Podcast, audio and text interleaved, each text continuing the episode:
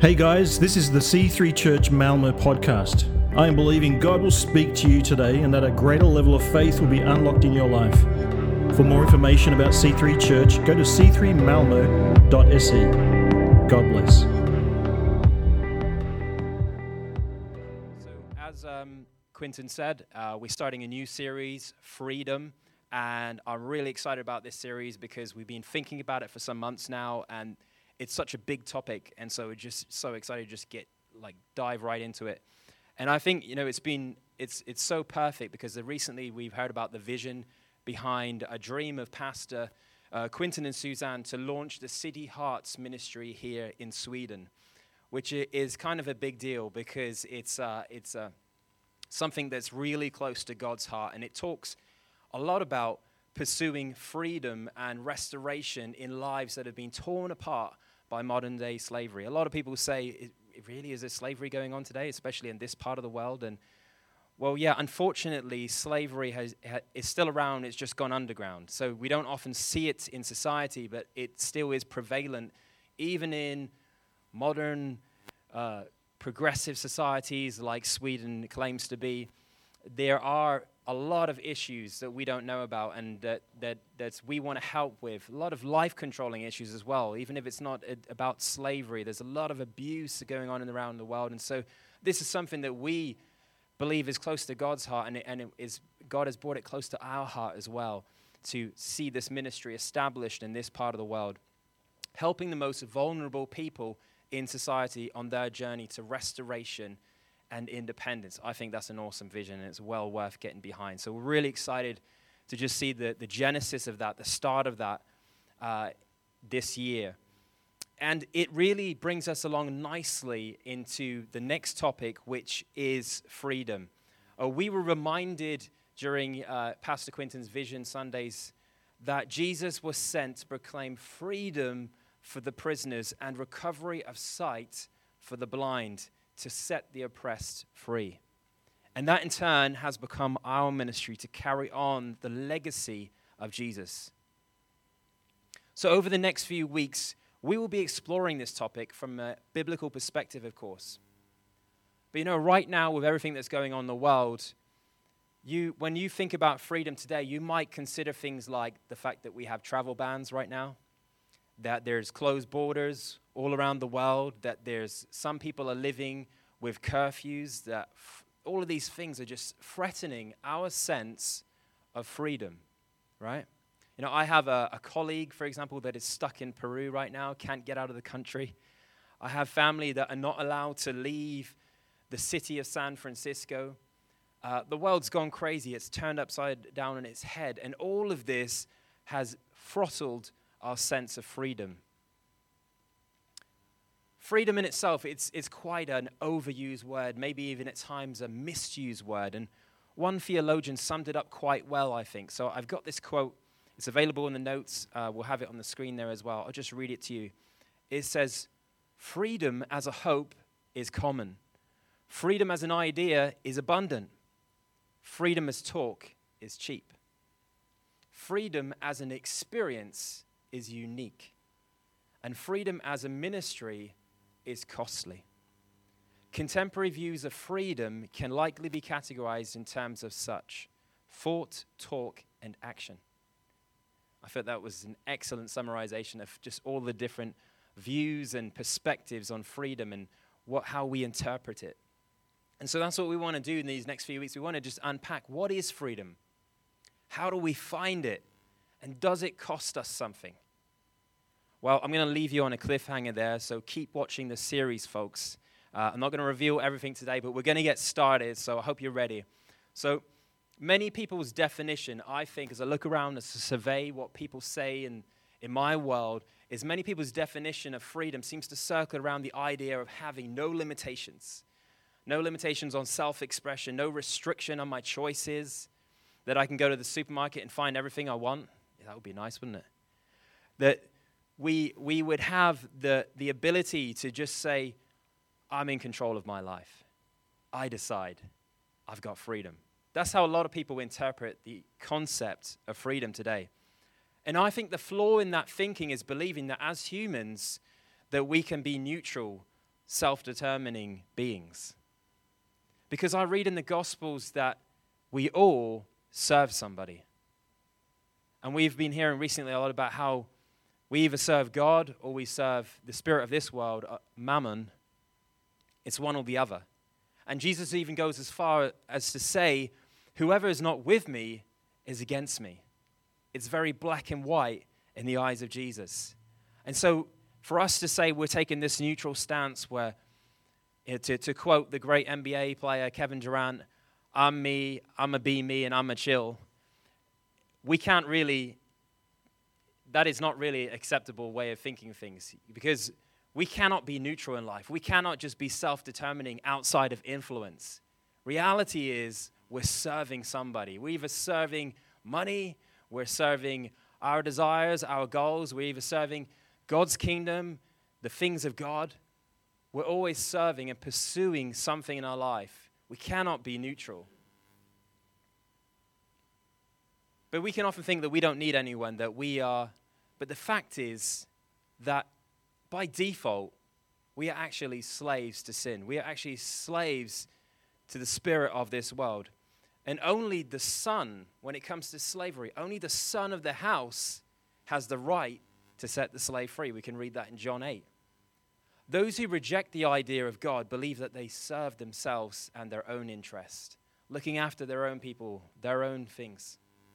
But for those in the faith, we see in God's word that there are these two camps.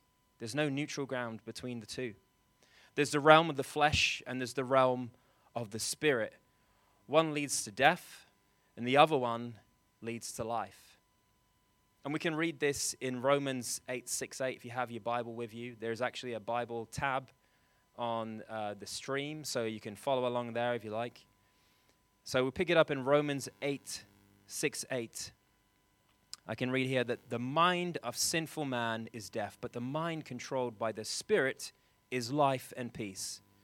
The sinful mind is hostile to God. It does not submit to God's law, nor can it do so.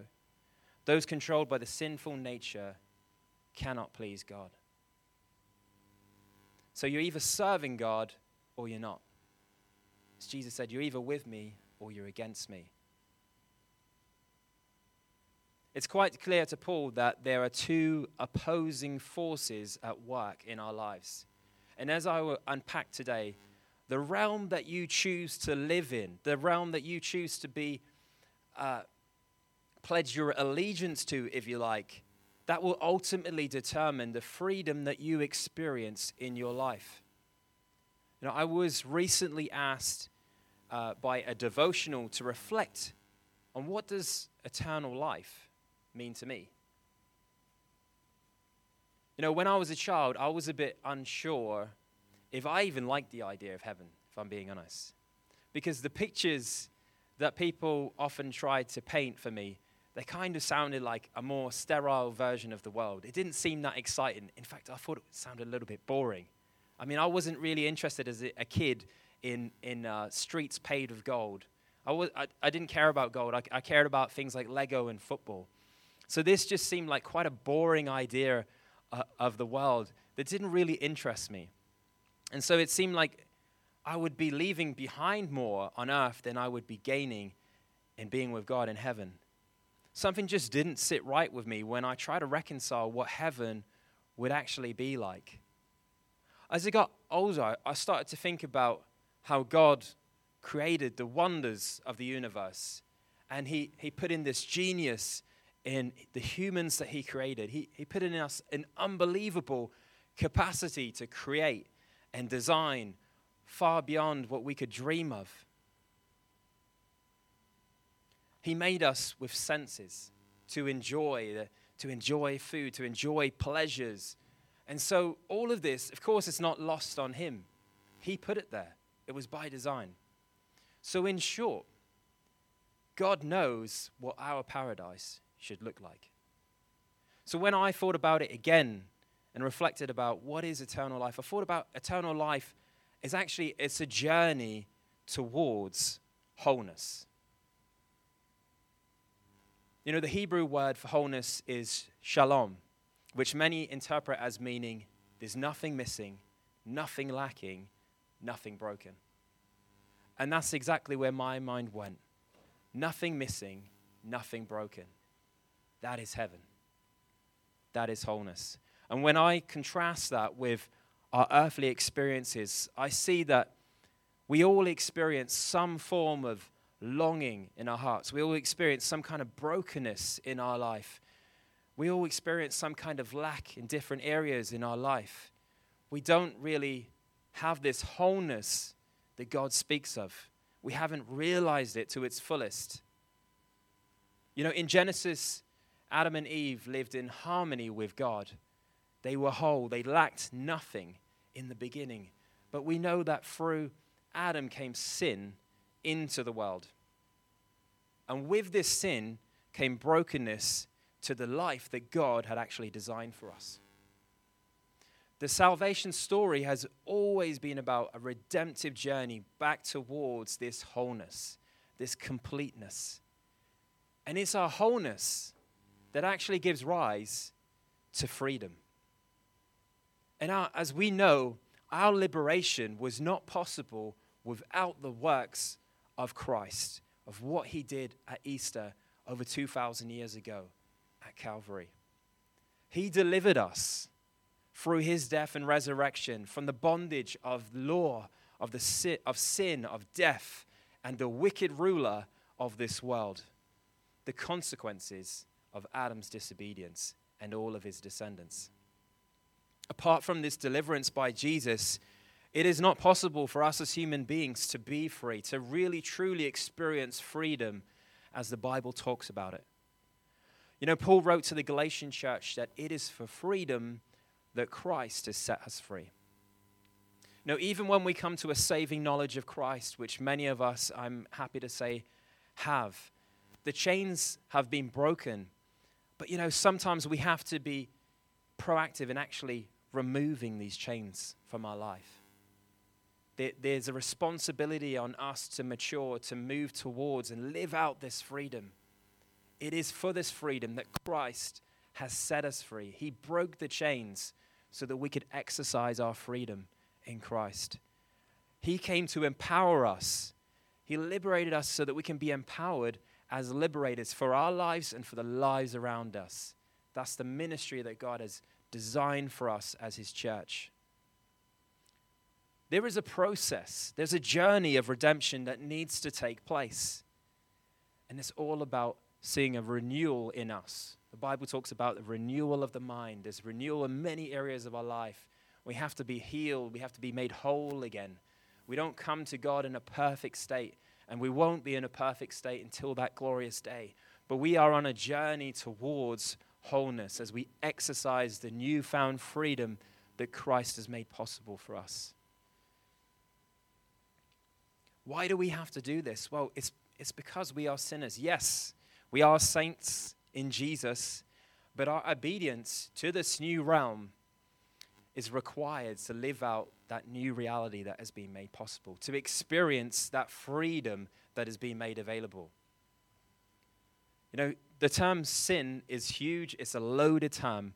We could be talking about anything, any degree of sin, anything from pride to murder, everything in between. And certain sins are really clearly robbing us of our freedom. When you think about things like addiction, they really clearly put us in a, in a, a bond in our lives. But you know, there's other things that we can be blind to in our lives that can be just as devastating to us. I think about things like creeping unforgiveness and resentment and offense that can easily take hold in our heart and cause us to be restricted, to not live out that freedom that God has made possible for us. So we have to be compliant in this process of becoming free. Amen. So, just one reflection. Have you ever noticed how when kids talk about bad guys, and I was just talking to Levi about this yesterday, my son, uh, we were playing cops and robbers, and it's always a thief, it's always a robber. Every criminal in a child's world is a thief. And my, my son Levi, he's only four and a half, and so his only notion of a criminal is a thief. And sometimes I think, you know, that maybe that's not such a bad thing. You know, to keep him as innocent as long as possible from the greater evils that exist in this world. And sometimes it is kind of interpreted that way that theft is not such a big deal. And sometimes it's even seen as justifiable if you even look at the classic story of Robin Hood, that you can do it for good motives. It's kind of a gray area sometimes. Well, I'm not sure if you've ever experienced theft before. Maybe your house has been robbed. Maybe, especially if you live in London, you cycle, you probably had your bike stolen at some point. But I will never forget the first time that I experienced theft in my world. I was an 18 year old running a small surf shop in Plymouth, uh, all on my own, and a gentleman came into the shop and asked for a certain size of t shirt. So I just quickly nipped out the back to get this size. And when I came back, I realized that this guy had grabbed all of my expensive wetsuits, stuffed them in a car, and driven off.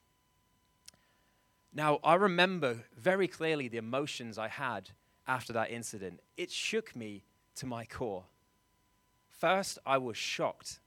I was angry. All of these feelings were residing in me. But one thing that I realized afterwards was that this person had not just stolen from my shop's inventory, he had actually stolen something from me, something from my soul, even. You see, he stole a little bit of my innocence that day. See, I was naive to the bad intentions of others. Now I was suspicious of everyone who came into my store. He stole my peace. I was now anxious about turning my back in the shop I had to call a friend before I could go and check something. I was distrusting of strangers. It got me thinking a lot recently, and I remembered an excellent book. If you haven't read it, it's called The Kite Runner. There's a movie for it, awesome film. And um, there's a great quote from this book. It says this. Again, this is in the notes if you'd like to read it again later. There is only one sin, only one, and that is theft. Every other sin is a variation of theft. When you kill a man, you steal a life. You steal his wife's right to a husband. You rob his children of a father. When you tell a lie, you steal someone's right to the truth. And when you cheat, you steal the right to fairness. There is no act more wretched than stealing. I think there's a lot of truth in that statement. You see, theft is actually the ministry of the ruler of this world. The spirit of this world was to convince the same spirit that convinced Adam and Eve to take a shortcut, that convinced them that they can be their own God. You be you. And the result is that we are cheating ourselves out of experiencing the freedom that comes with wholeness in God. Now, if you allow me, I can't help but think how sin entered the world like a virus. And the symptoms of this virus are fear in our life. So much of the wrongs we do are driven by fear fear of missing out. People talk about it a lot. Greed to quench an insatiable desire for something more, that elusive wholeness that people are longing for in their souls fear of Judgment Day, knowing that life is actually ticking away and that there will be a reckoning, and the knowledge that there is no man made cure for this virus. Now, the law that was given to us could only limit the effects, it could only do damage control in our lives. It was kind of like sedation from the gripping guilt. There was the knowledge that we didn't match up to God's standard that we, our righteousness was like dirty rags before our beautiful and pure God. But you know, just as Adam was the ancestors, the, the Uh, Adam was the ancestor to sin and death, Jesus was to grace and life. Jesus was the antidote to the world that we may be made clean once again. Through Adam, we know that sin and death spread. But through Jesus, grace and righteousness. We are made righteous by his shed blood so that even death would lose its sting over us. the amazing thing is that we have been set free from the fear of death to which we had become slaves. We don't have to, as believers, have fear of the judgment to come. If anything, that is just another transition that we have to go through in our life. Because as Christians, we have already died to ourselves. We've already joined with Christ and died to ourselves. And so we live with Christ. Our eternity is secure. So if we just kind of work our way back from there, that there's nothing in this life that should hold fear for us. Yes, we have to be wise and have to be diligent at these times. We have to be aware of the facts and we have to be aware of the things to avoid, and we have to be smart in life. We can't go about the world careless or carefree. In fact, the Bible speaks against that. But we do not need to be anxious for anything. We do not need to worry about today or tomorrow because we know that our eternity ultimately is secure in Jesus. And that to me is one of the most amazing things about being a child of God is the peace that comes of it, the security that comes from it, that we can find nowhere else in this world. There was no man-made solution to this. God had to send his son to fix this for us. That is why freedom is only found in Christ Jesus. Now there is no condemnation for those that are in Jesus, because the law of the Spirit sets us free from the law of sin and death. Isn't that amazing? I want to leave you, just as I invite the band up now, I want to leave you guys at home with an encouraging word. I'm not sure about you, you guys at home right now, but I just feel that God is speaking so loudly at this present time. It's like as we just throw ourselves on Him, as we just go bef- before Him, kneeling with our prayers, and so many prayer requests right now, and I love to hear them. Please keep them coming. I just feel like God is speaking so clearly to us. He's giving us words for people, He's giving us encouragement, He's pointing out scripture to us. And so, if you haven't already done that, I want to encourage you to get into the Word. I want to encourage you, whatever worries or anxieties you might have, bring it to God. And I want to encourage you with a specific word right now because even though we belong to God, that is the truth, we, like all humans on this earth, get affected by the worries of the world. It's kind of natural, it's something we have to work with, something that we have to deal with. But perhaps now, more than ever, we have to take it to God. We have to bring him into our thought life. We have to bring him into our hearts. We have to give him room to just kick out everything that isn't of him that might find place in our hearts.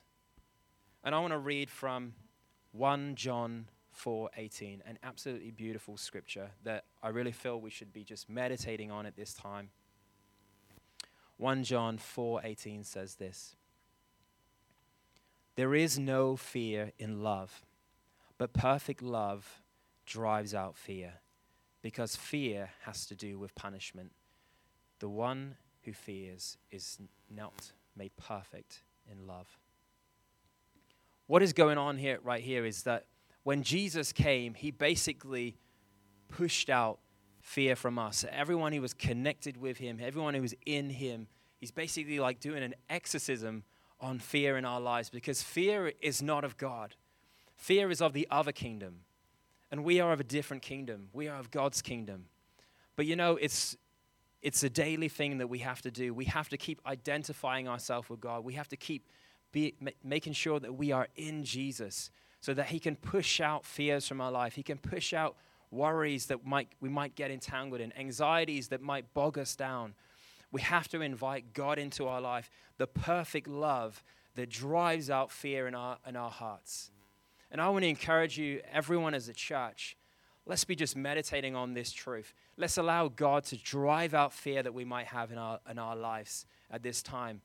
And just as I said last week, we have to remember for the whatever the, wor- the level of worries we might have in our life, and I'm sure you're like me, you've got loved ones scattered all around the world, in America for myself, or in the UK, other parts of Sweden, and I'm not with them right now. And so naturally, that can cause anxiousness. You're worried about their health, their well being. And so we have a lot to be worried about today. But that's the reason why we have to go to God even more.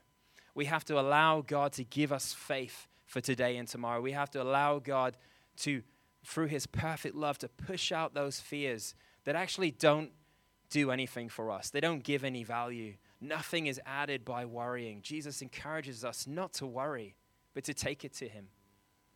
So let's do that as a church. Now, as we just close in now, I want to say that our peace, which I think a lot of us uh, just realize how precious is right now, our peace has nothing to do with our current circumstance. It has nothing to do with what's going on in the, round, the world around us, but it has everything to do with our God.